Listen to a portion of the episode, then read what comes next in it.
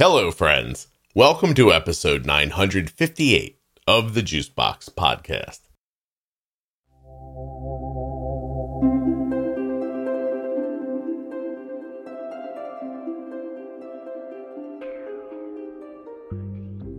Bethany is on the show today. She is the mother of uh, four children. One of them has type 1 diabetes.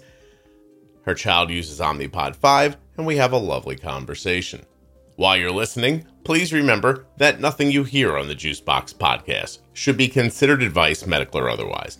Always consult a physician before making any changes to your healthcare plan or becoming bold with insulin.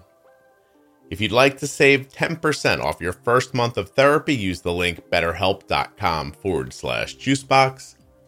To save 40% off of your entire order, use the offer code JUICEBOX at checkout while at cozyearth.com. And to get five free travel packs and a year's supply of vitamin D, go to my link, drinkag1.com forward slash juicebox. You can drink the same drink that I do every morning. If you're looking for community around your diabetes, check out the Facebook group, Juicebox Podcast Type 1 Diabetes. There's a private group and a public page. Make sure you join both.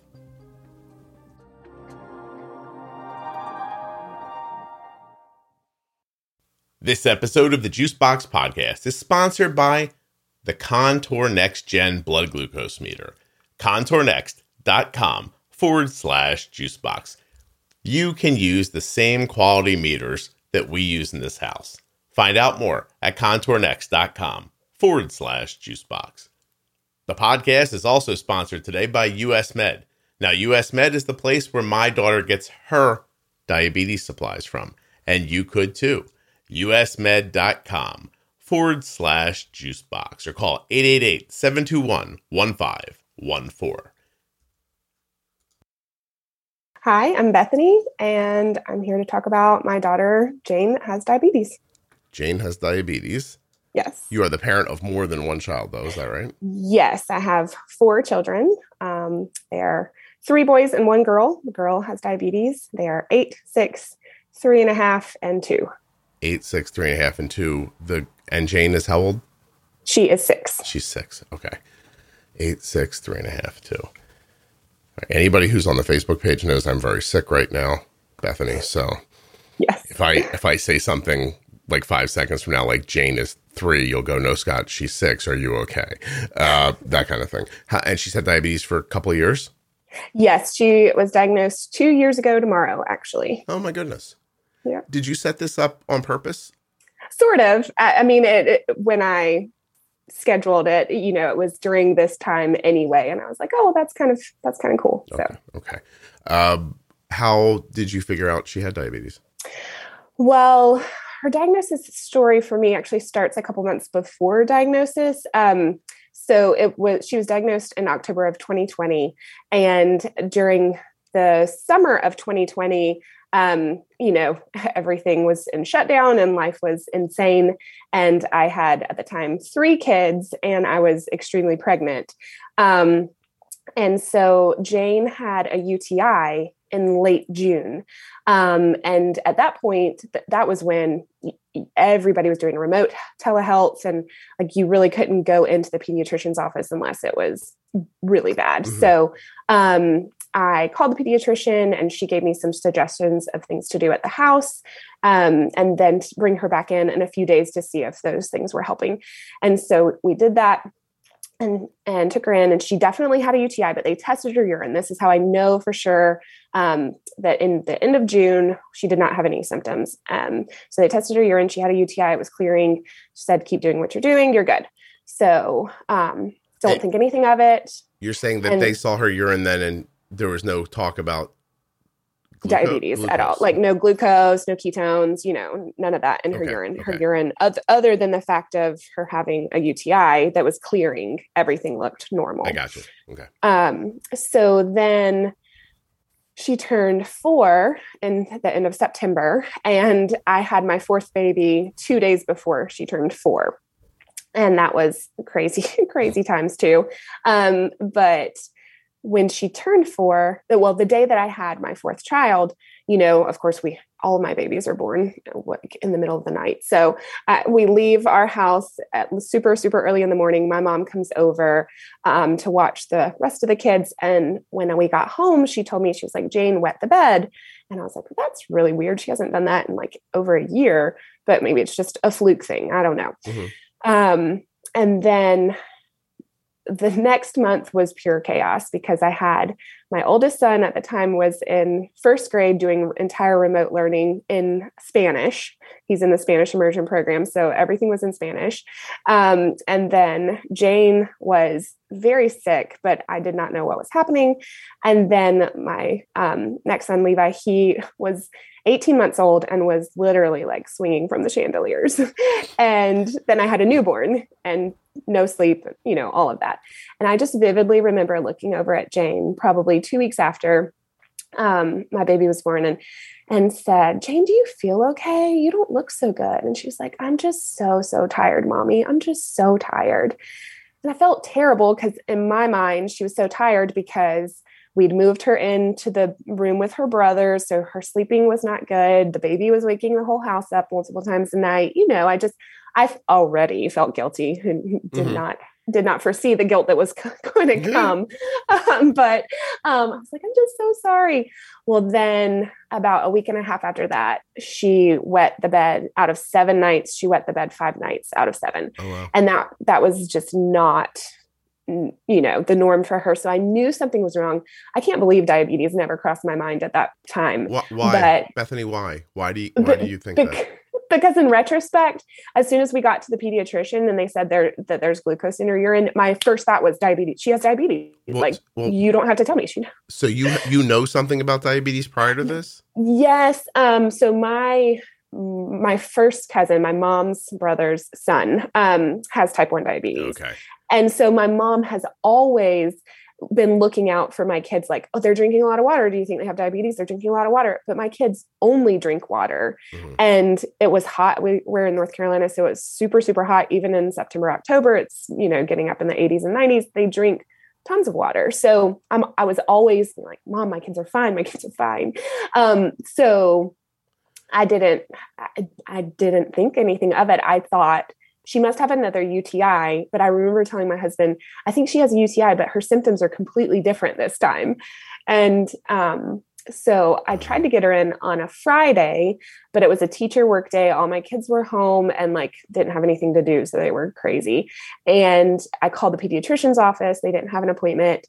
Um, and I said, I think it's a UTI. And she said, Well, let's just do what you did last time that worked and then bring her in on Monday. She already had her four year old well visit scheduled mm-hmm. for Monday. So they said, just wait until Monday and we'll check. So I'm kind of thankful that that happened the way it did because at least we had one more weekend of not insanity. Um, Wait, it sounds but, like everything was pretty insane, but well, uh, it was. Yeah, yeah. yeah, yes, you're right. I, I, have questions before we move forward. Yeah, so sure. We're at the second UTI th- theory, but let's mm-hmm. hold that for, so first of all, I heard a humble brag where you told me your son's in a complete Spanish immersion. I didn't mean for it no, to be. No, no, And I, I, heard another humble brag. The kids only drink water. That was nice. We hear oh. you, are a good mom. Uh, I thought for a while you must live in Utah because you've got four kids under the age of six. I thought you were building an army for the Lord. yeah, no, but, I, was expecting you to yeah, think yeah, that I was in Utah. Actually, yeah, I'm married to my high school sweetheart as well. So if I figured if I had thrown that in, that would have sealed the deal of me being in Utah. but so, but but you're but you live in North Carolina. Yes. But you're definitely a Mormon, right? no, no, no. Oh, okay. Wow. No. You you check a lot of boxes in case you want to get in. You know? Yeah, they might might make some good friends. I think possibly not actually being that would slow you down from getting in. But I don't know how you get in. I'm sure it's probably there's probably an application process, but I think you I think they would take you in three seconds. Is what I'm saying. Uh, I mean, you're you're you're four fifths of the way to a basketball team, and um, yeah, no, they would definitely let you in. Okay, so uh, isn't it interesting that you listened to the podcast and then thought to yourself, he's going to think I'm Mormon based on how my life is set up. Do you come from a big family? No, actually, I don't at all. I just have one sister, and each of my parents only had one sibling as well. So. Your husband come from a big family? Um, he has one biological brother, one half sister, one adopted sister, and one sort of adopted brother. So Yes. Is- that's a yes. But He's. It's not like a dominance thing. Like he doesn't jump out of bed and yell, "I got you pregnant again" or something Oh, like that. no, nothing no. like that. Yeah. Okay. No, we All right. always wanted four kids. Oh so, wow. Okay. And how old are you? Uh, 34. Wow. 34, 6. That's nice. That's a good age. I like the age. All right. So, um, isn't it nice that I've given my a permission that it's okay what Yes, how old you are for your children? By the way, people don't know, uh, Bethany. Let's tell them here. I, I've said it once, but I'm going to say it again. I'm very sick, so uh, this could go a number of different ways. I am keeping up, though. Um, you thought that her symptoms of diabetes mimicked enough of the of the UTI that you went back again. The doctor put you on that process. Let's try these things again. I'm assuming they didn't work this time. Well, uh, no, because you know she she didn't have a UTI. So Mhm. um, we ended up going in the following Monday, which was October 26th, for her well visit. Um, you know, and again, it's during COVID, so we have to wait in the car for forever. and they bring us in. I've got it's just me, Jane, and then my newborn. At the time, he's four weeks old, and um, the nurse is like, "Okay, you're here for a well visit. Do you have any concerns?" I said, "I think she might have a UTI." There's something going on. And she's like okay no problem. We'll get a urine sample. The doctor will be in to talk to you you know about normal four year old things. Yeah. um, so we're in that process. And then um, the nurse comes in and interrupts the doctor and shows her a sticky note and said this was her urine. And she said are you sure? She said i ran it twice. And i knew right then before they even said anything. Mhm. and i said oh no. And she said there's glucose in your urine but that it it might be okay don't panic yet and you know jane has no idea what's going on and i'm like already starting to cry i'm also extremely hormonal postpartum you know Oh, just sure. like Yeah. can't control anything. Um, so she's like, it's okay, it's okay. And she said, What did Jane have for breakfast? And I had no clue what the child had for breakfast. Whatever she found on the floor, lady. Yeah, I was like, my life is insane right now. I said, Daddy was in charge of breakfast. Janie, what did you have for breakfast, honey? She said, um, I had cinnamon toast waffles with syrup and whipped cream and a Pop Tart. I was like, oh my God. It does sound like what your husband would do. So, yeah, yeah, My kids that only drink water. All of it. Yeah, they only drink water when they're with you, by the way. Um, Right, right, yeah. right. So They're was like, drinking oh, maple syrup when they're with your husband. Exactly. So I was like, oh my gosh. Um, she said, okay, well, she sounds like she had a lot of sugar for breakfast. It could just be a fluke thing. We're going to prick her finger. And, you know, even though at the time I had a general idea of diabetes, I did not know specifics. So she was like, we want it to be around 100 up to 150 max. And I was like, okay. And so they prick her, you know, they wash her hands, prick her finger. It was 600. And she was like, okay, you're going to need to go to the hospital, but your baby can't go with you to the hospital Oh, So- because of COVID. because of COVID. Can so, I tell you one thing about COVID? I didn't that? get freaking sick once during COVID, Bethany. Never once. I was as healthy as And- a horse when I was locked in my house. And now my I chest hurts and my head is spinny and I'm hot and cold. COVID's COVID saved us. No, I'm just kidding. Right. Okay. So you, well, the irony for me was that I had a, a whole baby and avoided the hospital entirely. I didn't even go to the hospital when I had him, and now I'm like, oh, Wait we're going to have to go to the hospital. oh, Bethany, where did the baby come out? In the driveway? Well, no, no, almost though. Uh, no, we used a birth center just to be able to avoid the hospital setting.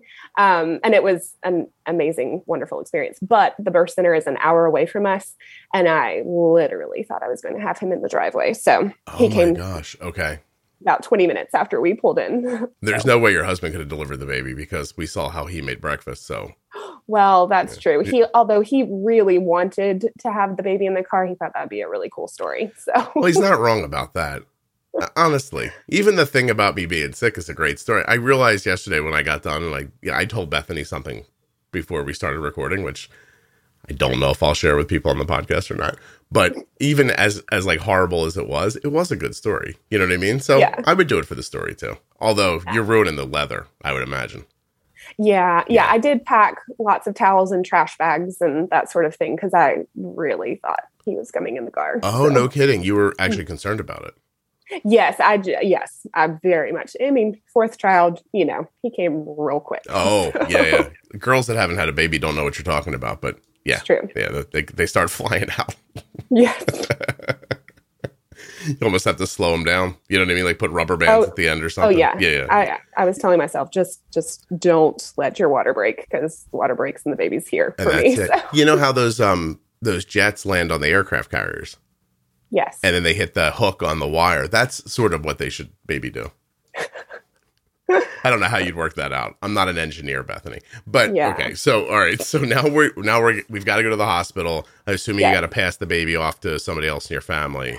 yeah. I mean that that came into a, a big complication though because You're he'd never had a bottle. I didn't have any breast milk saved up. I mean we're only four weeks in, so I had no way to feed him. So the nurse and the pediatrician were amazing. Like they gave me bottles of water, they gave me samples of formula, they gave me like the little bottles to mix it all in. So they sent me with everything that I needed. But, you know, getting a baby to take formula eh, that's never had formula is not the easiest thing in the world. So that did not go well. So it was it, the story of my life during that time. It was chaos. I had my mom pick up my other two boys, one from preschool and one from my husband's work. I had my husband meet me at the hospital. I had his mom drive separately and meet us at the hospital. I had the baby in my car with Aaron's mom, and I would run down every three hours and nurse him and then go back up. And she just stayed in the car pretty much for two days with him. We came home, I came home with the baby, and my husband stayed overnight while she was while Jane was in the hospital.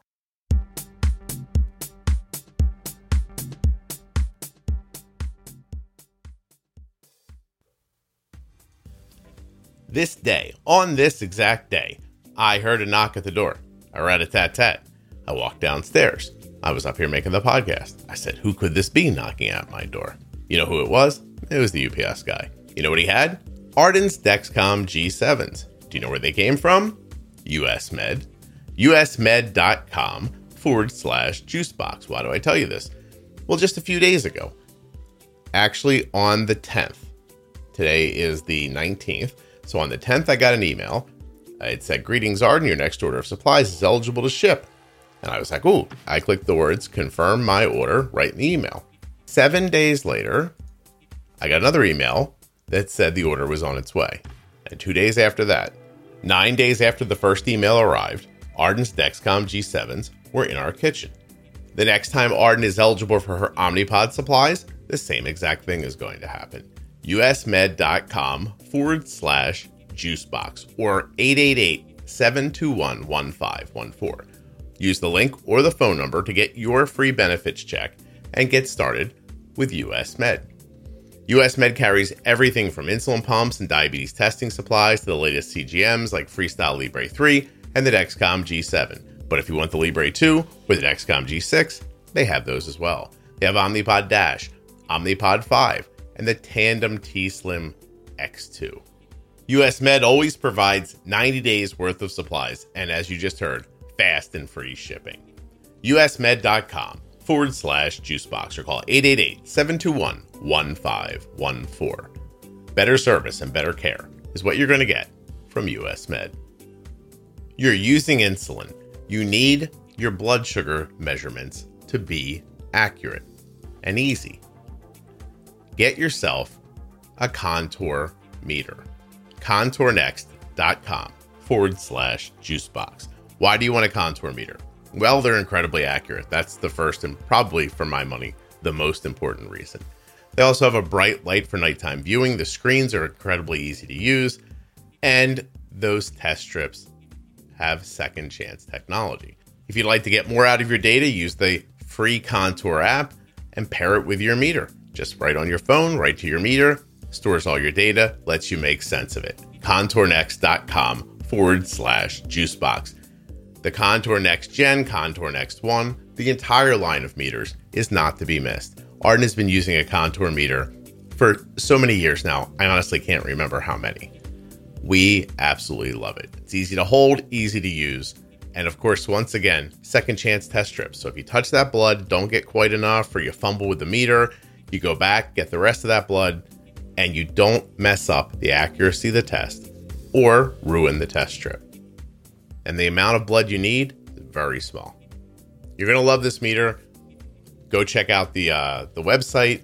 You can actually buy right on the website. It's possible that the meter and the strips could cost you less in cash than you're paying right now for the meter you're using. And is that meter, the one you're using right now, is it even any good? You don't know, do you? But take it from me, the contour meters are absolutely fabulous. ContourNext.com forward slash juicebox. Links in the show notes. Links at juiceboxpodcast.com to Contour, US Med, and all the sponsors.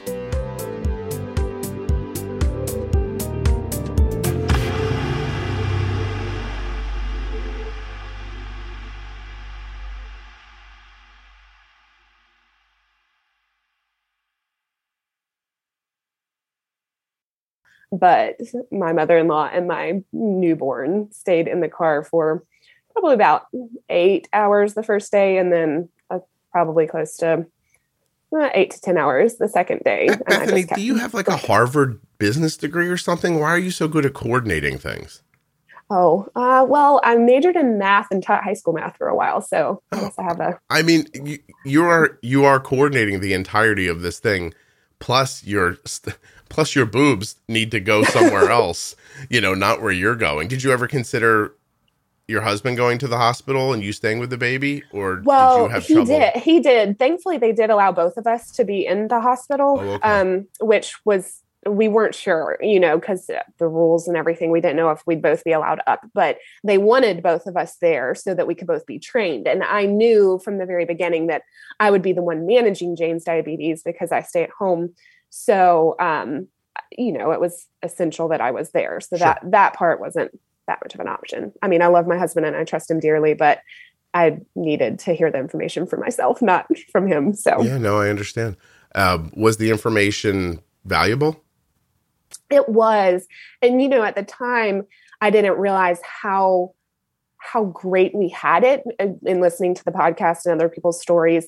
Um, you know, there obviously are a lot of doctors and professionals out there who don't think the way that you think and the way that you manage diabetes and that sort of thing.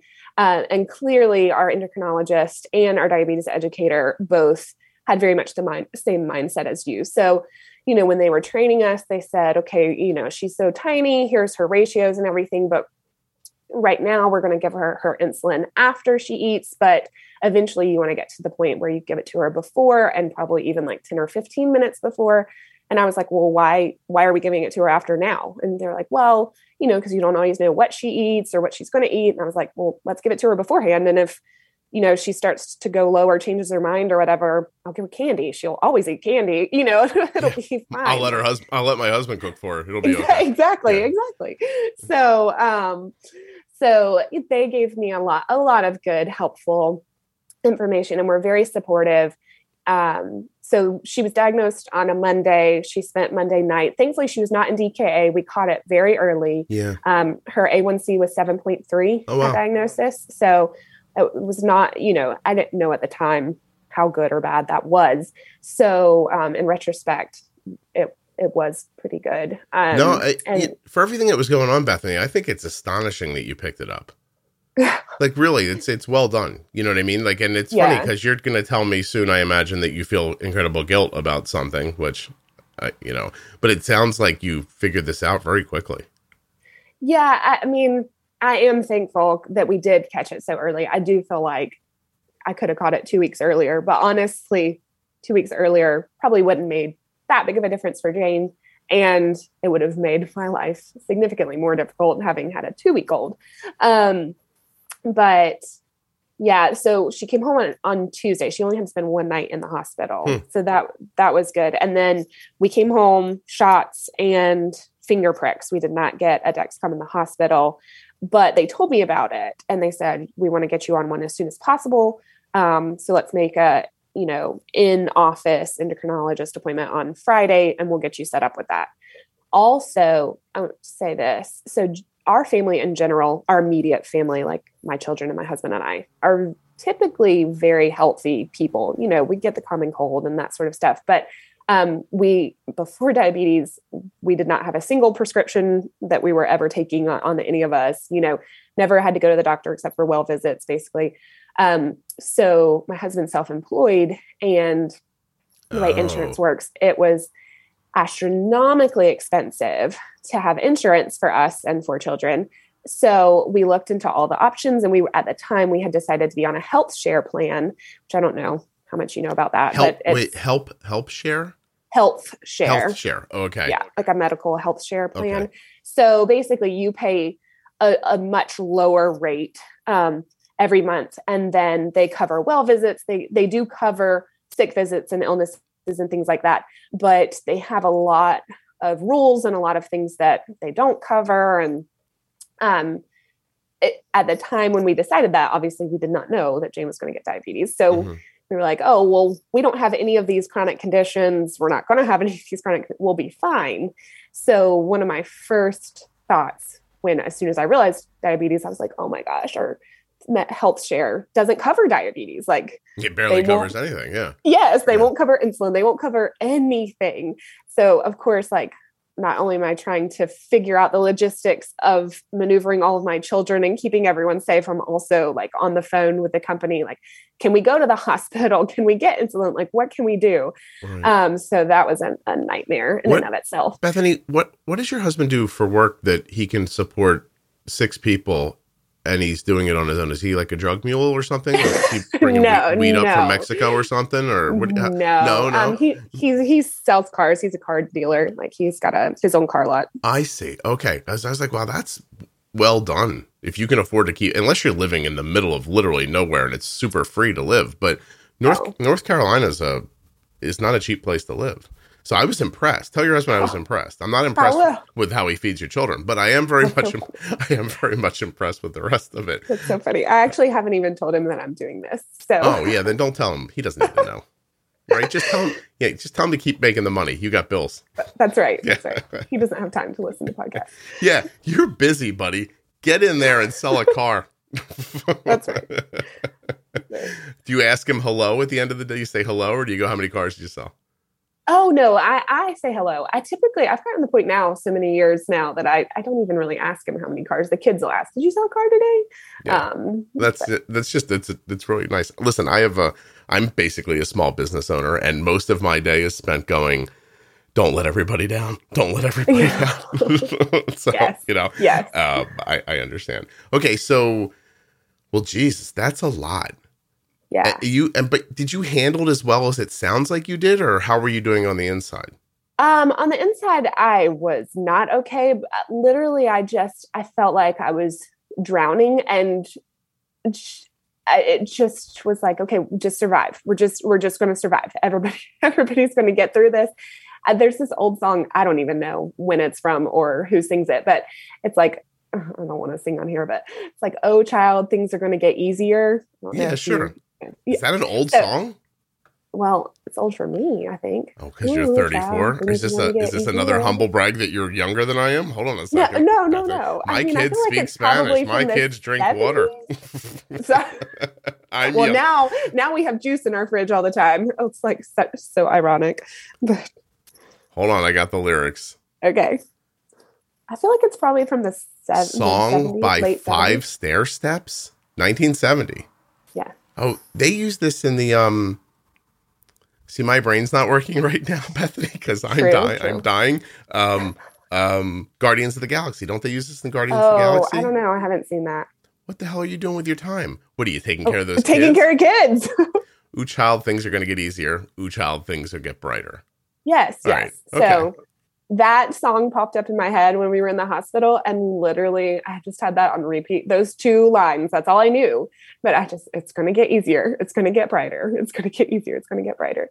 Um, but then, so uh, then things got really bad for me shortly thereafter. So, um, The song didn't work.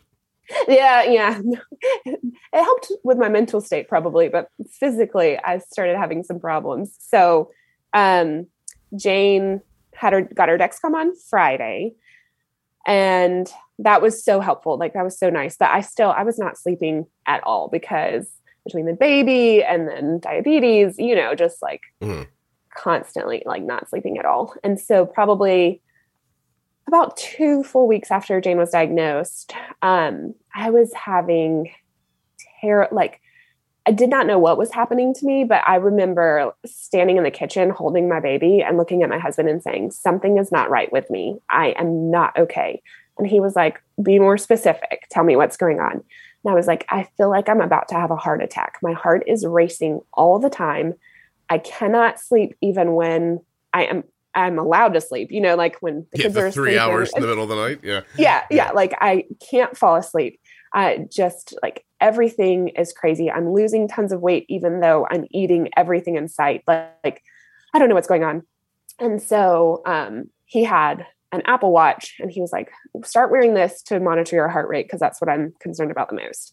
And like, even just completely resting heart rate, sitting down, holding the baby, my heart rate was 150 beats wow. per minute. Wow. And so I was like, I'm not okay. Um, so I went to my midwife that used to deliver Noah and um, was like, I, I, something's not okay with me. And I don't know if it's just sleep deprivation or what. And she felt my thyroid and said, Your thyroid's really enlarged. You need to go to an endocrinologist. And she's like, I think you have postpartum thyroiditis, which I had never heard of before. Mm-hmm. Um, and so was like, okay. So then, you know, I call every endocrinologist around us, and I did not realize how hard it is to get in with an adult endocrinologist. Um, so finally got an appointment, maybe like a week later. And the lady will not say where she was or her name, but she was so incredibly rude. And and it took me very off guard because Jane's endocrinologist was the best of the best. And in hindsight, now Jane's endocrinologist has left, which I literally cried when she left. Um, but and we've had a terrible, terrible experience ever since. Um, so I did not realize at the time how amazing it was that we had a great endocrinologist with Jane's. But I walked in and the lady was like, I don't even know why you're here uh, you just are stressed because your daughter has diabetes and you're not getting enough sleep. You just need to go sleep. And I was like, okay. Wait, wait, so this this endo, they weren't were they like a thyroid specialist or just yes, really yes, and mm-hmm. and heard your symptoms and was like, that's not that. Oh, she hadn't even heard my symptoms yet. Oh. She just walked in and said that. She's like, "You don't need to be here." She doesn't drink enough water. If you were her mom, she'd be happier. That's right. I think so. Yeah. So I was like, well, I'm going to advocate for myself and say that I'm not leaving until I have some blood work done and anything else that needs to determine what's going on with me. And so she was like, well, so she listened to my symptoms and she was like, well, I really just think that you're just stressed and overtired and you need to go home and sleep. But I'll agree to doing blood work. But it, she, she literally said, but I know it's going to come back normal. And I was like, okay. All right. So I had blood work done. And then, you know, within 24 hours, it was up on where I could get it in my chart or whatever. And I don't, I, I can't remember like which ways the numbers go, but whatever it was supposed to be, it was like completely opposite, like the opposite off the chart. Were you hyper or hypo? So I was hyper. Yeah, I thought so. Um, and so that's why my heart was racing. I was having a restless leg. I wasn't sleeping. The anxiety, like on top of already having anxiety, you know, just it was yeah bad, bad, bad. And so then she messaged me and she was like, Well, you were right. I was like, Thank you. She didn't um, say I was wrong because that would have been the more appropriate response. right. Yeah, yeah, No, no. Um, and she's like, I'm going to send over some medicine. Well, then, of course, like because I'm nursing a newborn, I look it up in the medicine. It specifically says, like, not to you to take it if you're breastfeeding because it'll lower your heart rate and the baby's heart rate and like it was just one thing after another. Um, so I had to figure out all of that. But then she told me, she said, most likely this is postpartum thyroiditis. And so you'll start in hyper and you'll stay in hyper for a period of time. Then you'll go into hypothyroidism. And then if you're lucky, you'll come out and you'll be normal. But a lot of people stay in the hypo stage. So I was like, oh, great. Oh, so she then, did know what she was talking about. She was just a jerk. Yes. Oh, yes, okay. I got exactly. It. Okay, I understand. Well, listen, yeah. that's better than her being a jerk and not knowing what she's talking about. That's true, I guess. Yes. Look on the bright side. Uh, things will get brighter. Yeah. Uh, so you were probably singing like crazy in that appointment, like, "Hey, yes, girl, things are gonna get easier." yes. Oh my gosh, it was it was crazy. So, um, should have asked I her if she knows that song. Be like, "Listen, I, I need someone to come through for me." I, I, I am I'm fascinated by that. Like all this that's happened to you, and your birthing person so far is the most. I'm assuming they don't have a degree. No, uh, not. In, I mean, not yeah. in thyroid or yeah. Anything. They they, I mean, they, they like sell cars with your husband on the weekends or something like that, right? and then they make the babies come out. And I mean, so you have a good experience at the hospital, but I always wonder about: is it just people who work with children? Are they in a default Mister Rogers setting? Do you know what I mean? Like, if you got right. them alone, would they just be hard? Would some of them be like real jackasses too? But right. they're just in that child, like you know what I mean? Because you always hear people say, um, you know, uh, when we lost our our child's endo, we realized how terrible. Blah blah mm-hmm. blah. Like that story is really common, right? My child's endo was great, right. but I think people just mean like pleasant. Like look at look at our line of what we're expecting. Like just human. Like people right. are human and they say hello and smile and look in your face and don't treat you like an idiot when you ask a question. And that we call good. Right. The bar the bar's pretty low, Bethany. I, I have to say, we, have all uh, we've come to expect nothing for some reason. Uh, I'm sorry. So she said oh, she, she she tells you about this whole swing that's probably going to happen. Yes. Puts you on. Hmm. You're hyper at that point. What did she put yeah. you on? Honestly, I don't even remember. Yeah, you weren't on it that long, huh? Yeah. Okay. So I was so I was not on it long. So I I ended up only taking half a dose because I was concerned. So then then I talked to the pediatrician and I'm like, okay, I'm supposed to take this medicine, but I'm nursing. It says not to take it when nursing, but all of the ones that lower my heart rate, because that was the biggest concern was my heart rate at the time, what can also lower the baby's heart rate. Um, so what do I need to do? So then on top of monitoring everything else in my life at the moment, oh my the gosh. pediatrician's like, you need to get a pulse ox monitor and monitor your baby's oxygen levels and your baby's heart rate. Like, okay, great. You're rethinking so. these kids at this point, right, Bethany? well, I, I, also I was like, um, you're getting a vasectomy. Like we already scheduled this. It, it was scheduled the Friday that Jane got her Dexcom. That was the day that my my sister in law took my husband to get his vasectomy. It's like we are not having any. Bethany, Bethany, let me say something here if people don't think you're a good person, this is the moment when they know you are. Because you have four children, all these things happen, and you are still having sex with your husband. you're, you're, such a nice lady. I'm sorry. Well, I, I can't it laugh was, It was really poor timing because then he was down for like a whole nother week. And what a baby. Are you kidding me, Bethany? You're going through all of this and his vas deferens get cut and he can't stand up for a week? Yeah what but it, it, was okay. We, we we made it. We it did get easier. Things got easier yeah. yes it got easier. So um so yeah I, I only took half a pill for for a brief amount of time. I feel like it was not even a full month and i could just tell my own you know i'm just very in tune with my body so i could tell okay i feel like i'm going into hypo. So i stopped taking the medicine because the endocrinologist wasn't helpful. And then um I, I knew I was in hypo, everything, you know, everything slows down and then you're dealing with low heart rate, low energy, depression, you, you know, all of that kind of stuff. And Did your weight bounce when you got? Yes. Uh-huh. Unfortunately, that was the nicest thing about being in hyper. It's like, oh my gosh, I'm losing this baby weight so easy. This is great. And then it was like, oh wait, it's all coming back. Isn't it so, interesting? By the way, Bethany, with the the isn't it interesting the the entirety of the planet seems to struggle with their weight in some way or another, but your thyroid just gets turned a little too far one way. Yeah, and, and it's 50 pounds drop off you like it's nothing. Yes, it yeah. is. It is bizarre. Yeah. It's crazy. So, so yeah, that all came back and has stuck around. it doesn't seem to be leaving. yeah. Well, a well, little bit would be fun. What, um, what are your level are you still medicated or did it did this no so i never actually started taking anything for the hypo mostly because um i went back and did more blood work and she was like yeah you are in hypo and i was like okay well, what do we need to do? And she's like just wait it out and see if you come back up into normal levels or if you're going to stay here forever. And i was like okay. This doesn't so, seem like solid advice. I no. Yeah i my son was in that same situation and addie was like well we'll medicate you and if if the medicine starts pushing you the wrong way, then we'll stop. Not we'll just let you suffer until we see right. what's going on. Oh, right. It okay. was very frustrating. Yeah. So so thankfully that stage did not last very long either, and it was just a maybe a I can't even remember maybe a couple weeks up to maybe a month. Um, I know by probably shortly after Christmas October, November, December, probably by the end of January, I would say I was back into normal range. And uh, now, you know, I'm pretty adamant about having my levels checked at least once a year. And thankfully, I've stayed in range in Wow. a good spot. So, Okay. So it did actually resolve.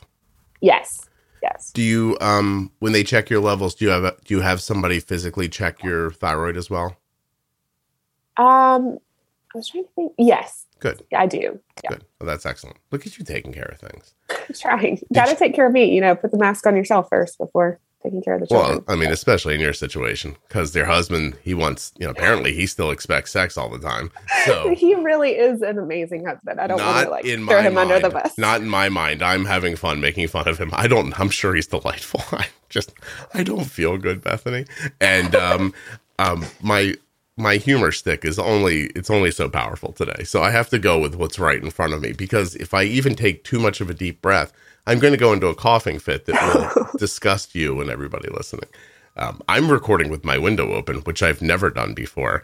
Um, because I need the fresh air so I don't pass out. Uh, oh man, it's all good though. Don't worry, I'm fine. And you have a ton of energy, which is really helpful today because if, Oh. if I had to drag this story out of you, I don't know what I would do today. I'd be like, "Yeah, that's it, huh? Okay." Well, I don't know that anyone has described me as having tons of energy in probably about eight years. Bethany, you are chatty as a motherfucker. Don't know that? Oh well, I don't get to talk to adults very often, so it's kind of Jeez, you're sh- upsetting if you're counting me as an adult. I'll tell you that right now. Like you, you might need to get out. Seriously. Yeah, I've been, been trying. What, what, what would you do for fun if you didn't have those kids? Oh, you don't want to know. I do actually want to know. Would you like? Would you do something like? Well, right now in my spare time, I quilt. I make quilts. Oh, I thought you were going to say heroin for sure, but you, No, okay, so no, quilting, no. quilting. Okay, yeah. Yeah. Um, I'm, I'm basically a grandma. how long have you been that way? Uh, probably all my life. That I've. I mean, I've been quilting for I don't know, 14 years maybe. The first time my son asked me, I came and saw his saw a baseball game at college. He's not in college anymore, but he said, "Can you give my girlfriend a ride home afterwards?" And I was like, "Yeah, sure." It's the first time I had spent any like time with her, and she pulled out like knitting needles. I'm like, "Aren't you like 21?"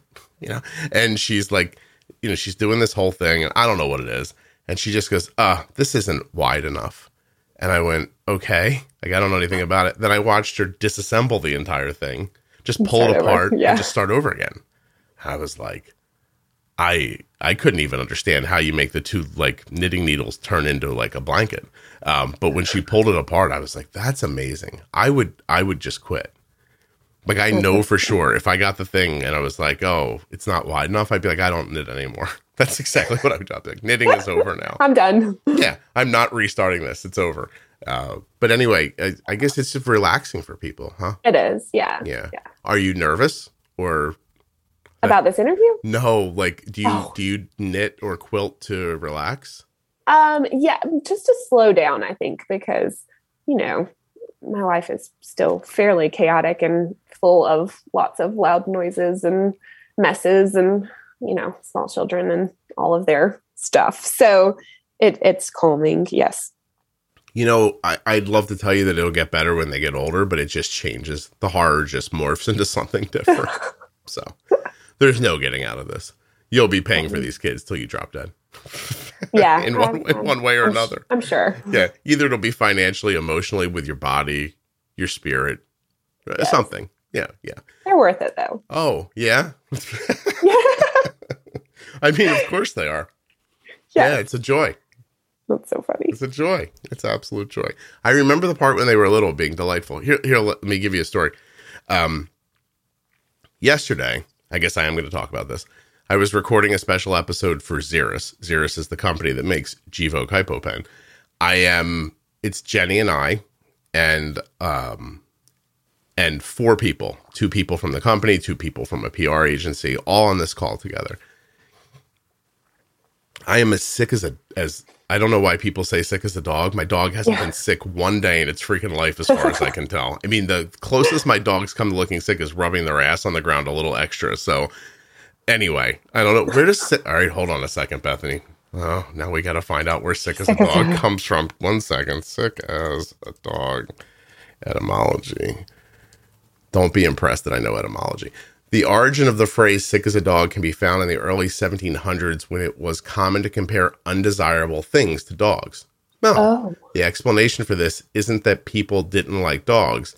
It is that diseases such as the plague were often spread via animals like rats, Oh. birds, and unfortunately dogs. Oh, sick as a dog. Got it. All right. Well, anyway, Bethany, I was sick as a dog yesterday.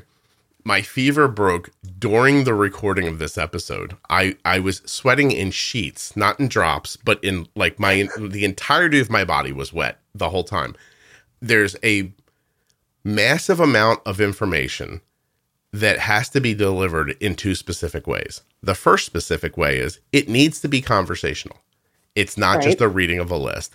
So you're taking actual things that need to be said, sometimes word for word for legal reasons, and weaving it into a conversation. This is not normally how Jenny and I work, but we Right. figure we can do it. So there's that task. Um, the other task is that I'm being watched by a number of people, which I don't usually do. That I wasn't bothered by so much. Anyway, I literally hit record. I say, hey, Jenny, say testing for me. Testing, testing. And then my phone rings. And I, I look over because it, you know, it's muted. And Right. it's, it's Arden. I'm like, I'm, hey guys, I'm sorry. This is my daughter. I'm going to answer this before we start. I pick up the phone and she goes, now I was worried, Bethany, because I had received a text from her just moments before that, which I was seeing at the same time as the call. Mhm. Let me see if I can find the original text because I think it makes the story better. Um, okay, here we. Oh, I'm going to kill myself. Oh no. so, um, so you know, I don't have a lot of confidence picking up the phone, right. and uh, and I pick up the phone, and I'm like, "Hey, what's wrong?" Dad, I was getting off the bus, and I started walking, and I realized I lost my ID. oh. And I turned back around to look for it, and I went on the bus, and the bus driver goes, "Are you looking for your ID?" And I said, "Yeah." How do you know that? She goes, "I watched it fall out of your pants while you're walking down the street. Somebody picked it up." So I ran after a bunch of people, and I was yelling, "Hey, does somebody pick up my ID?" Nobody answered me. I'm an, I look like an idiot. I can't buy lunch. I can't get into these buildings. I can't do anything. I can get back into the room, and she's going on and on in the like. I have her on speakerphone while all these people are listening people who I'm trying to enact a business relationship with, right. A, Right. and who B, I've just told five seconds prior, hey, I'm incredibly sick, but don't worry, you won't notice while I'm recording this. Except I'm literally look like I'm kicking heroin as it's happening, right? Like, so, uh, you know, so this is not a great start. And um, she goes through the whole thing. I said, Arden, listen, I'm working right now. Here's what you should do call security, ask them what to do, call your RA.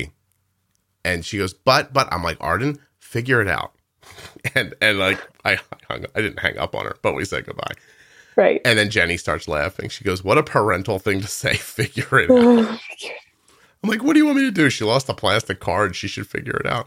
And then, like, I don't know, three hours later, I'm like, are you all right? You got your card and everything? She's like, yeah, I got a new one. It's fine. And then out of nowhere, she goes, is the world effing with me? And I was like, why? And she said, somebody found my card and is trying to give it back to me. And she's like, but that one's deactivated now. I don't need it. I was like, oh, they're trying to be nice. You should let them give it back to you. Um, anyway, if that's what you're saying about kids are great, then yeah, sure. They're terrific. That's the only Yeah. interaction I had with my daughter yesterday.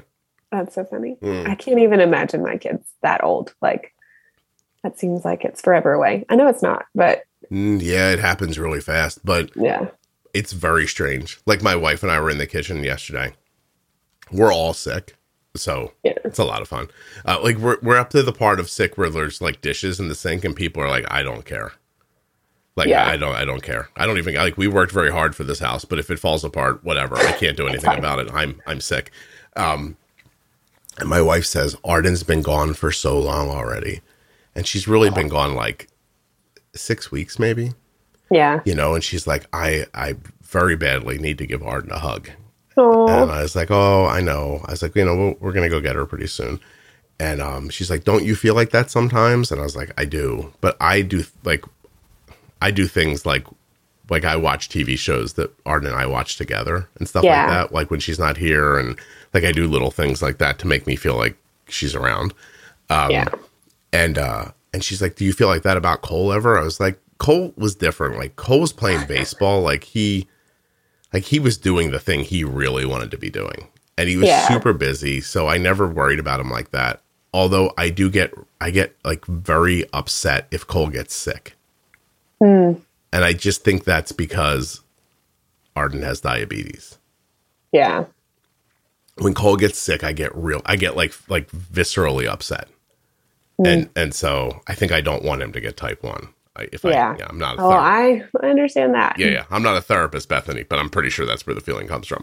Um, w- what have you done so far? Like, are you like, are there cameras on the other three kids? Have you done TrialNet or something like that? What are you doing? Um, I, I ordered the kits for TrialNet shortly after Jane was diagnosed, and they honestly have just been sitting in my closet. Me trying to decide if I want to know. I can't decide if it's better to know or better to not know. I mean, now that I do know all of the symptoms, I check all of my kids' blood sugars on a pretty regular basis, and so I, I try not to worry too much about that. I think I don't know. I'm so torn as which which is better, but I haven't sent them in. So um other than that, it's mostly just like my husband makes pancake breakfast on Saturday mornings. So seems right. Um, so I'm just like, okay, we're all gonna take our blood sugars now. Um, so there was one time where my oldest son's blood sugar was like 197 or something. And my husband and I both looked at each other and sort of panicked. And I was like, go wash your hands. I was like, what did you just eat? This was not after pancake. This was like yeah, in the middle of the day randomly, you know, and uh, washed his hands and then checked it. And then it was totally normal. It was like 92 or something. And I was like, what was on your hands? And he was like, oh, well, I just ate a banana and had it all over me and I just wiped it on my pants. And I was like, okay, that, that explains it. an honest answer. Eight year old boys are yeah, gross. I I wipe my hands on my pants, mom. Just so you know, this is Yes. my this is my cleansing process right here. yes. Okay. Thank you. So, but I really, you know, I go through times where I am very worried about that for my other kids. And then other times when I just realize I can't control that. So I need to not worry about it and just be on the lookout for symptoms. Okay. So, Yeah. How about did you dig more into your family because now you had a thyroid issue, your daughter has type 1. Did you Yes. find other autoimmune stuff? yeah. So, you know, I knew that my cousin had type one, um, but I didn't realize until listening to the podcast that, which I started very early on after her diagnosis, but um, about the association with other autoimmune diseases. So um, then I asked, you know, our parents, and my husband's mom has thyroid issues. My husband's brother has thyroid issues. Um, my mom's mom had thyroid. There's just like a lot of thyroid. There's no other um, diabetes in our like immediate family history, Mhm. but on my mom's side, like her cousins and things like that, there's a lot of of type one and type two, but um, specifically type one. So I think that you know, Wow. not that we, we were doomed to have it, but we just have a lot of autoimmune diseases. So Well, Bethany, you're the first person I'm going to ask a follow up question to that sounds like this. I'm adding this to my repertoire. Um, Okay. How about anything digestion, constipation? Um. mm, well, my dad has a lot of digestion issues, and he's had them for years. And I actually, I think it was listening to one of your podcasts that I realized, oh, he doesn't have just digest digestive ish. Can't even speak today. Digestive issues. It's his his type two. I didn't mention he is type two diabetic. Um, he maintains that he has good control of his diabetes, but in listening to, I'm pretty sure it was an episode from of yours about, um, oh, it was Arden's episode about her the supplements that she takes and everything, and Mhm. how, um, just in in that I realized, oh my gosh, like my dad doesn't di- digest his food because he has had such poor control. Not that I know Arden. That was not her situation Right. but you talking about that made me realize the association between type 2 and those issues um, but other than that not not that i'm aware of though Okay. my, my family's pretty They poop on a schedule. Oh, I don't know about that. They don't talk about it, so so I'm not sure. You, you and your kids don't get together and chart out the poops. Oh, now my kids talk about poop all the time, but I think that's just because kids are gross. So you said they were great and they are. They're they're so wonderful and they're so disgusting all know. at the same time. I was going to say, I don't know. Uh, you you find other people who you describe as great, and have you ever had a conversation with them about them being in the bathroom? I don't think so. well, that's true. Although I had a conversation with Jenny about it the other day, and she just she was looking at me. Jenny's the only person I look at when I'm recording with them, for the most part. Like sometimes, like you know, somebody comes on from Dexcom or something, and I see them, but like you and I are not looking at each other right now. Right. So I'm talking about Arden's digestive stuff with Jenny. We did an episode which you'll hear six months before this comes out about you know that um that that t-shirt proud owner of a dead pancreas or a useless Right, pancreas or something right. like that. So we Which did is an, not accurate. right. It's not accurate. So we did like an episode that explains what else your pancreas does, which specifically helps you digest food. Right. And um, so we're going over all of it. And sort of at the end, I, I think I tagged on to what we were talking about by telling her that, you know, I realized after watching Arden that I had a lot of the issues that she had. So I started taking the supplements that Arden was mm-hmm. taking. And then I said something like, you could see on her face, she was like, don't talk about when you go to the bathroom. Like she was looking at me like, just, I know where you're going. Just why don't you stop? Like that was, I felt like, I'm sorry, I'm going to cough. I felt like my mom was looking at me for a second. She's like, what are you doing?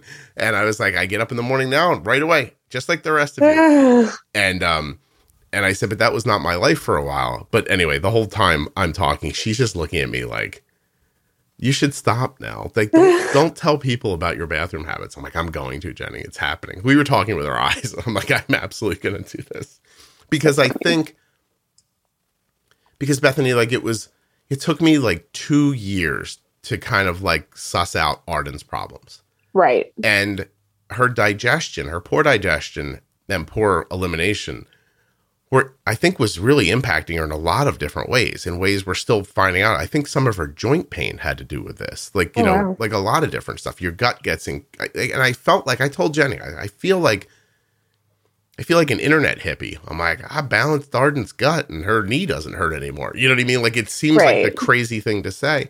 Um, I'm aware of that. But it does seem to be what's happening. So, Right. you know, like so I want to share it with people. You have no idea the the people I've heard back from already. Oh, I'm sure. Yeah. Yeah. I mean, the things that people don't talk about are often the things that the people that are in need need to hear about, you know? Yeah, so I tell people when I pooped because of the thing. That's all. I want you to poop better. Seriously, cuz you don't know what else is going on. Like my back's hurt for my whole life. Like is it going to stop?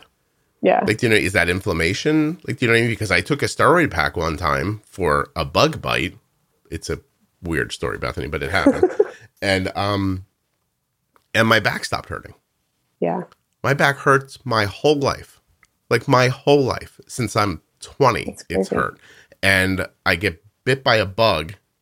Do you know this story, Bethany? I don't know that I do. I'm going to give you the highlights. Okay. Lawnmower breaks. I'm on the ground putting the belt back on the pulley. Uh-huh. I must get bit by something. I wake up the next day with this lump on my hand, kind of between my thumb and my forefinger on my right hand. Mhm. Very itchy, but only if I touch it. If I don't touch it, it's not itchy. So I'm a boy. What I do is I don't touch it. That's the, the extent of how I'm going to handle it.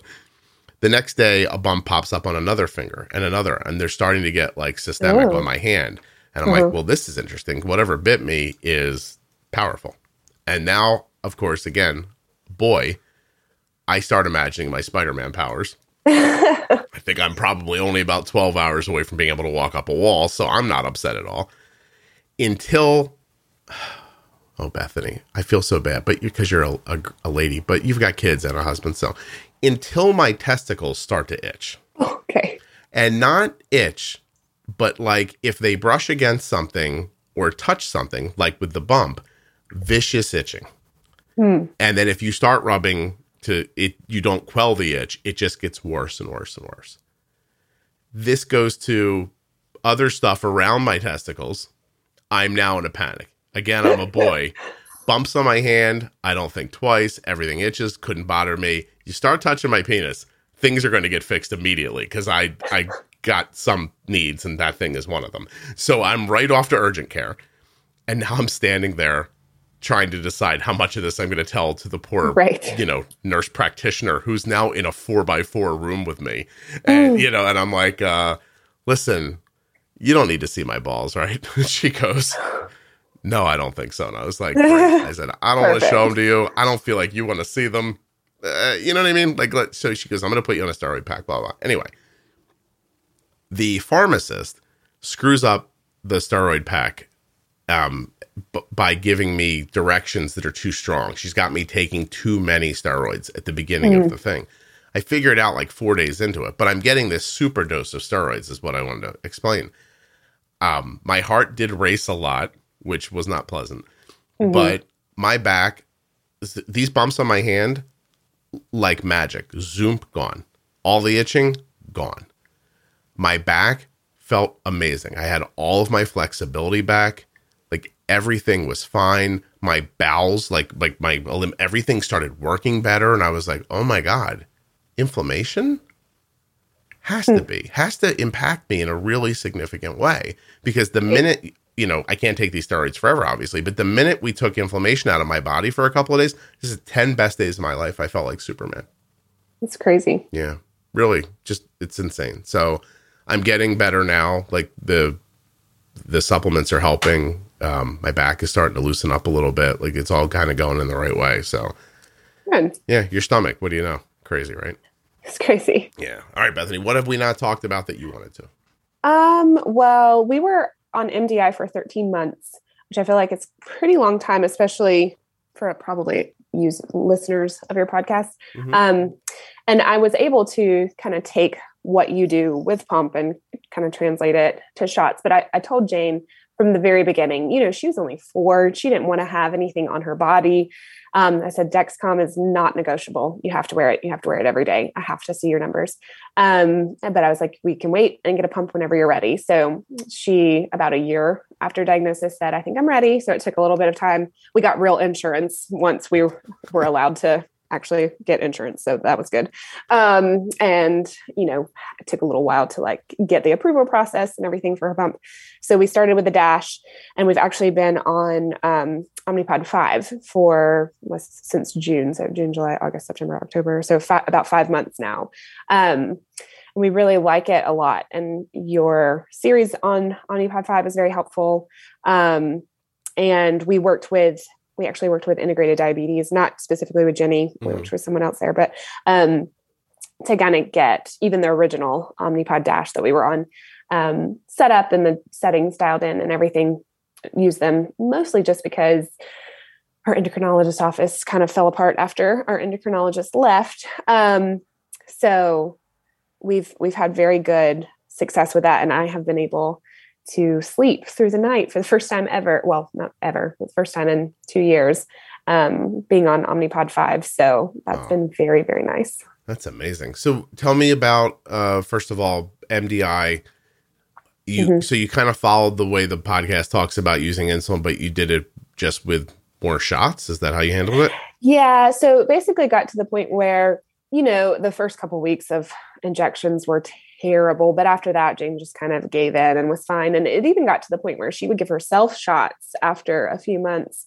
Um, so I was just doing a lot more shots. I, I had to not feel bad about it because it was helping manage her control so much. So we split the Lantus dose and did half in the morning, half in the evening. And then um, for her meals, you know, we would pre bolus with a shot and then just just in general being more bold with insulin giving corrective doses sooner not being afraid for her to have a snack because that would require another shot just giving her a shot if she wanted another snack you know that sort of thing. Yeah. Um so we maintained a low six um a1c on shots and then have also stayed. Our her last one was a 6.0 on Omnipod 5. So I'm really, really trying to get down in the fives, even if it's just a 5.9. I want to break that barrier.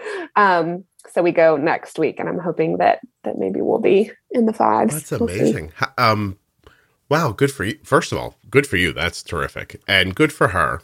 You know, seriously, Jane being able to handle some extra shots along the way and and toughen it out like that. That's pretty cool. Um, yeah. What what about so I'm assuming that what helped you go on Omnipod 5 and get your settings right was that you were being neat. You know, it's funny. We talk about aggressive, like it seems like that's excessive, but it's not really. Aggressive sometimes just means, you know, I mean, if, if everybody's going to be okay with like a seven and a half A1C and you start using enough insulin to get a six A1C, are you being aggressive or are you using the proper amount of insulin? You know what I mean? Right, so, so, right. You, so you found a way to, to use the proper amount of insulin, use it where it needs to be. And Right. so then when you translate that total daily insulin to Omnipod 5, you had good success with it like pretty quickly it sounds like. Yes, the the thing that was the hardest for me to figure out, and I'm still tweaking with it, is you know Jane's body. She's so tiny, even at six, and so different locations on her body are a lot more sensitive to insulin than others. Sure. So when when she was on the dash, you know, I had different basal programs, and so if we put it on her leg, she had more basal. If we put it on her stomach, she had a significant less amount of basal because her stomach's super sensitive. Um, but you can't do that with Omnipod and with the with the five. Omnipod 5. You can't, yeah. And so when it's in automated mode, at least. And so I was finding like, okay, if her pod has been on her leg for the past, you know, two or three pods alternating, you know, between spots on her legs, and her daily insulin is like 18 units, she's going to need significantly less when I now have to move it on her body and move it to her arm or to her stomach. Um, and so we would experience a lot of lows. And then in the reverse, if it had been on her stomach and then moving it to her leg, we would experience a lot of let of highs for that that transitional pod. Um, so I figured out to to do a couple of different things. I changed her insulin sensitivity factor pretty drastically, depending on where it is on her body. Um, and then I also change actually change her goal number. You know, I hear a lot of people in the in the diabetes community, especially people that are looping. I actually built Loop in between us being on Dash and getting approved for Omnipod five, um, and was planning on looping, but then we got approved for Omnipod five, and it's just it's, just less easier. work. Yeah. I mean, it just is. So, um, but you hear a lot of people in that community. I'm in the you, you know the looping Facebook groups and everything too, and they all kind of not shame Omnipod five, but are a little disappointed that the lowest setting you can put it like the goal is 110 but i will say we have found a lot of stability below 110 um, on the omnipod 5 and there are times when like today i had to change her pod last night and before she went to school today i changed her goal to actually be 130 instead of 110 because i moved it just like i talked about last night it was on her leg and then i had to move it to her stomach hmm I knew she was going to be more sensitive. I didn't want her school to be having to do, she's in kindergarten this year. I didn't want them to have to be dealing with her going low. So I changed it to 130 and she's just cruising real steady. Um, you know, she's, well, she just ate snacks. So she's going up a little bit, but, um, it, it works really well. She does, she does not go low very often. And even though the goal that I have for her right now is 130, she stays closer to 100 by doing that. So, mm-hmm. depending on where it is and what her ratios are and everything. But Kari talked about that in those Omnipod 5 episodes I did, right? That it's a just because it's a target doesn't mean that's where your blood sugar is going to be.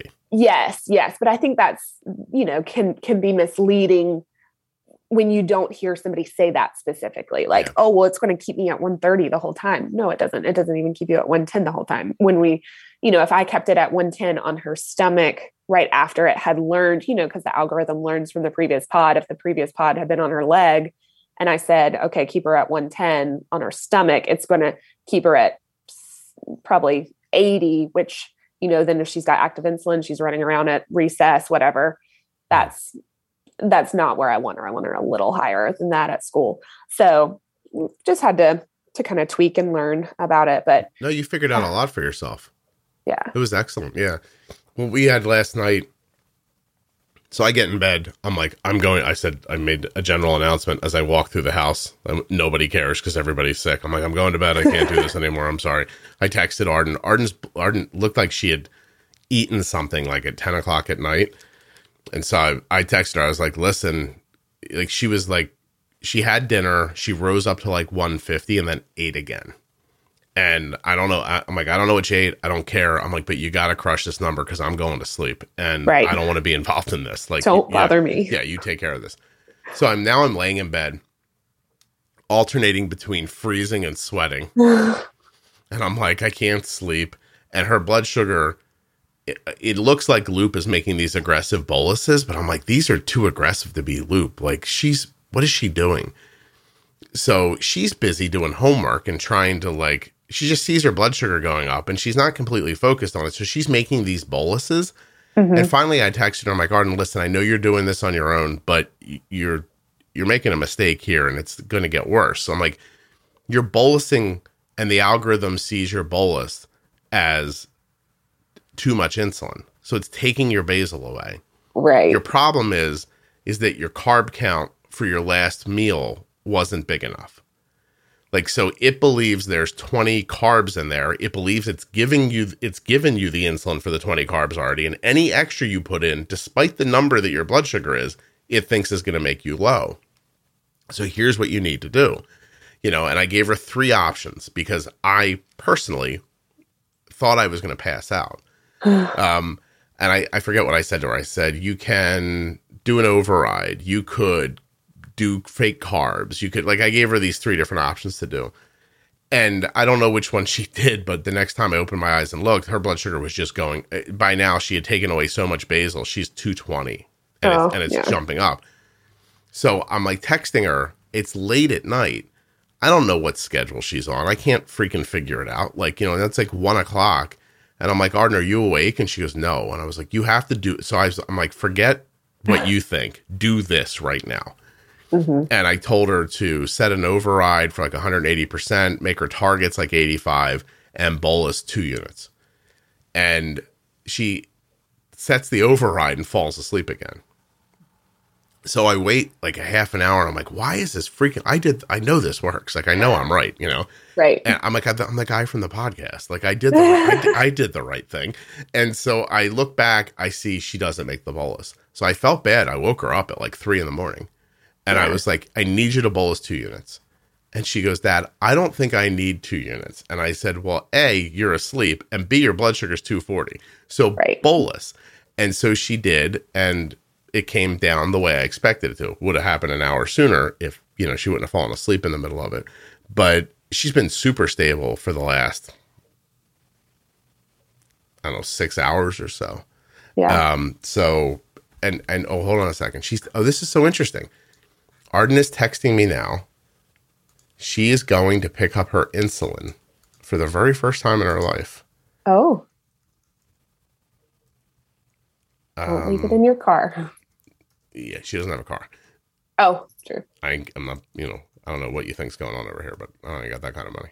I'm not, I'm sending a car to to I guess I'm Don't supposed say her college. yeah, I, I'm supposed to say where did she where did she joke uh, about going? Uh, Oh yeah. she's like, "Oh, she said Chicago. I'm going. Yes, I'm going to school in Chicago, Dad. Tell people that." And I was like, "Okay." Um, all right, hold on. I have to.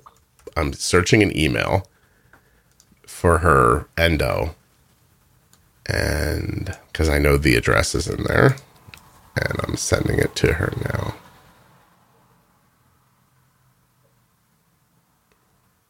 All right, so I sent her the address. So Arden's going to pick up her insulin order for the very first time in her life because it's always come to us uh, in the mail, actually. That's and crazy. and uh, I sent her. Adulting. Well, Bethany, first of all, I I'm, I'm going to be bringing this bell a lot this year. I sent Arden to school with enough insulin to get her through ten weeks. Oh, good. The food at school is Oh. so. I I almost cursed. The Yeah. food at school is so terrible Yeah. that she texted me like a week ago and she goes, I am not going to have enough insulin to get home. And I'm like, how is that possible? And then I started looking at everything and I'm like, "Oh, okay, all right, I'll, you know, I'll take care of it.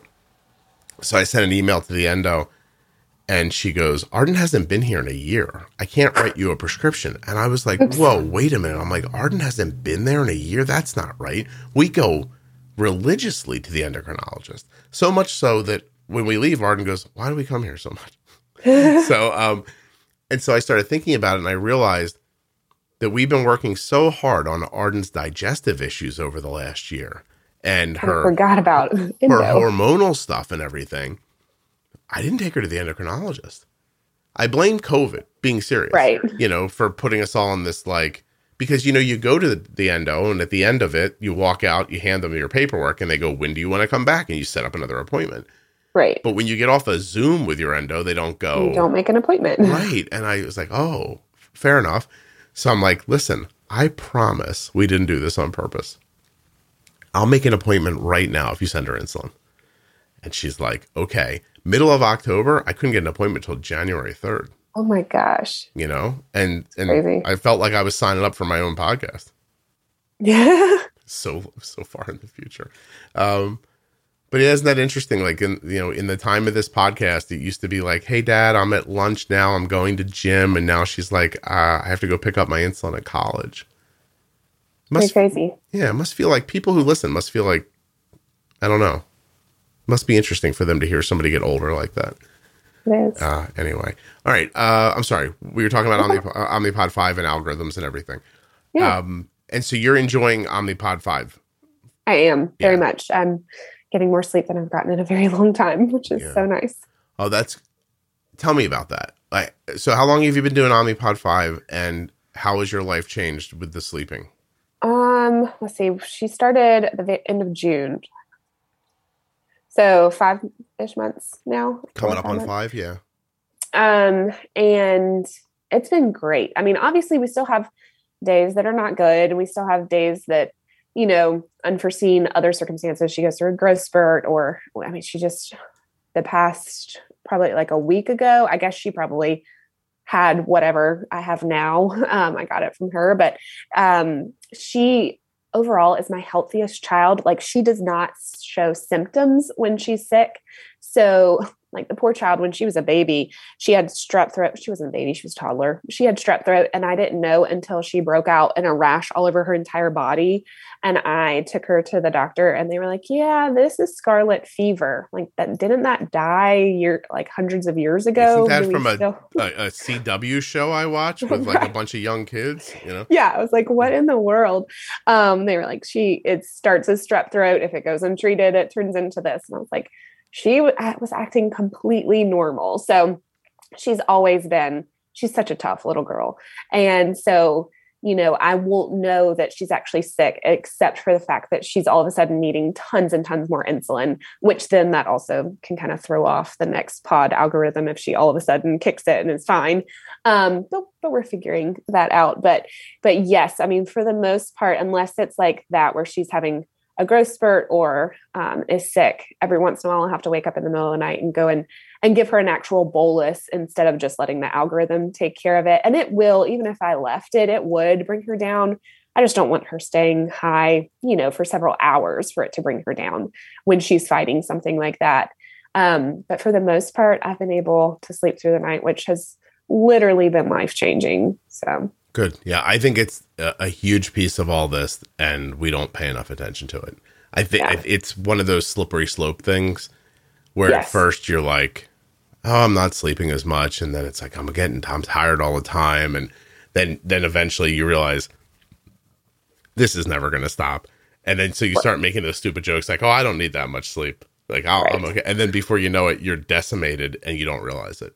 Yes, Yeah. yes, and and you know before when we were still doing, especially when we were still doing MDI. I mean, I just remember telling my husband like, I don't think I'm ever going to sleep again in my life, and I'm not going to be okay if I can't get more sleep than this. Um, but it's been it's been so so nice. Good, good. I'm glad. Uh, that's wonderful. And you know, uh, hormonal impacts will get. I'm, Yeah. I'm interested. Like as she gets older, I'm interested to see how Omnipod Five helps, um, where where it needs help. You know what I mean, like that kind of stuff. Yeah. They all do. Like I mean, Arden's obviously last night needed help, and she's looping, and that thing's set up about as aggressively as it can be. Um, Yeah. You know, and you know, oh my gosh, tandem, right? Control IQ, same issues.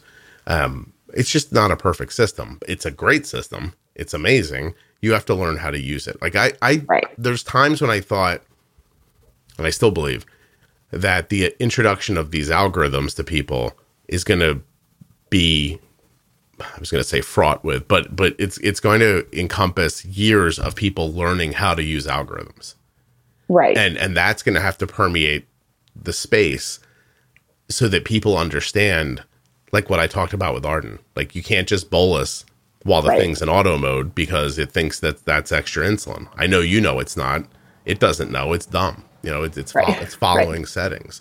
So you know, people will learn, and then the word spreads, and and that's how you know, it's how you educate a group of people. So cool. Uh, Bethany, if there's nothing else, I'm going to go pass out. Okay. Well, I did want to just tell you, go thank ahead. you. Thank you for the podcast. Um, and thank you to, you posted a, maybe like a week or so ago, a 24 hour graph of Arden, um, of her Dexcom, and, and she'd been high the majority of the time. And you talked about a lot of the reasons why she was high. But for some reason, that sounds terrible maybe but that was so comforting to me to see because you know you listen to the podcast and you're so great about managing it. And arden you know you always talk about arden's great a1cs and everything. And and i i'm kind of a perfectionist i guess at things. And i try to strive for better better better. Like let's get it in the fives you know and and i showed that to my husband and i was like see even even arden has bad days and he was like of course she does everyone does you have the same a1c well not me but yeah. jane has the, the same a1c that arden has had for probably a while like you're doing just as good as he is not not bragging on myself but just the realization of like that Arden does have a great one A1C, but that's not without some highs, you know? So yeah. just just realizing that it's okay if we do have spikes or if we have a sickness and Jane's hanging out high. What matters is that we go and we take care of it. We don't let her stay there for forever. So that, but you posting that was just really encouraging, as weird as that sounds. So it was a very popular uh, post on the Facebook page. I know that. Yeah. And the sentiment uh, rung through, just like you said. Like people were oddly thrilled to see Arden's blood sugar high. And yeah, sorry, uh, Arden. No, and and I, I mean, I can't make you understand. Like, I can't make this podcast and every day say, well, don't anyone think that this means Arden's blood sugar is always 87 or something like right, that. Right, right. You know, so you're, it's conversational and, and so it can't be said constantly. But I, I always assume it's just understood. Like she eats a variety of carbs she's got you know uh, hormonal impacts she's right. you know struggled with hormone problems like she's you know she's at college like i don't know what uh, like i get it. Like i understand why people look and go oh i thought it was perfect all the time. But yeah i have no trouble sharing that. You know what i mean? Yeah. like it's just it's what it is. So yeah. i mean well, yeah. it's ni- nice to know that that you know we're all in it and high, everybody has some highs and that's okay. So, well, if my daughter's pain makes you happy, then by all means, oh, I d- I didn't mean it that way. But, but truly, thank you so much for the work that you do on the podcast. And, you know, I learned so much in those early days and I am convinced that, that Jane's health is significantly better because of the knowledge that I learned from your podcast. So, oh, oh that's wonderful. And I appreciate you saying that so much. Thank you. Me, Scott, she, Jane. Yeah. now go take a nap. Yeah, no, please. I'm I might just pass out on the floor when I turn around. I'm holding it together. I think admirably. Uh, yes. But if I talk too long, my chest is like we're gonna cough, and I'm I'm like holding it in. Yeah, and um, if you hold back a cough, then you basically die. So is that what happens?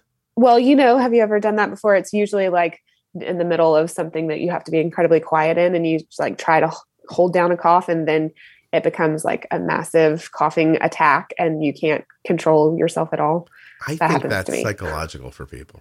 Really? I saw Yo Yo Ma once and the man in front of me, um, because there's breaks, there were breaks in between the the pieces that they were playing. Mm-hmm. And during the playing, the whole time, the guy in front of me, right? The playing stops there's no reason we have to be quiet for the entire break. The man's uh-huh. silent. The bell goes off. Ding, ding, ding. starts calling. The lights dim. We're gonna come back on. I'm like, oh my god, you're, you're a lunatic. Like, like so. So this person, it was it was the anxiety. I think. Uh, you know what I mean? Like that's the, interesting. The yeah, I mean, it, hap- happened to me at the last funeral I went to. I was mm-hmm. trying not to hold, like, not to make a tiny little cough, you know, just like keep it in. And then all of a sudden it's like, oh my gosh, I literally am dying, coughing so hard I had to leave and go to the reception area and get something to drink because oh my god, you busted up a funeral. Stop. Yeah, it was. Was it at least somebody on your husband's side of the family? So you didn't care much. no, it was one of my friends, but oh. she didn't know it was fine. I'm so she not not my, my friend's funeral, my friend's father's funeral. So I thought you said one of my no no no, no no no no because you're in your early 30s. I go, we're being very blasé about a woman in her early 30s no, passing away, and um oh, so one of your friend's fathers. Yes, you were there for moral support, or did you know him? No, I'd never met him. Just moral support. Uh, somebody told me years and years ago that you go to funerals for the living, not for the dead. And that's always stuck with me. So. Oh, you're lovely. You went to your friend's father's funeral and you had never met him. Yes. Wow, you're a nicer person than I am. I oh. just I just realized that while you were talking. I was like, I would not do that. I'm so oh, here it comes. oh my god. Uh, can you imagine if one day this is pulled out of an archive? This is like the last time I recorded. Uh, because I hope I did a good job. If this is yeah, you did great. Did oh, I didn't know you were going to say something nice about me. Right, I would have. I wouldn't have talked over you. Uh, thank you very much. I really do appreciate this.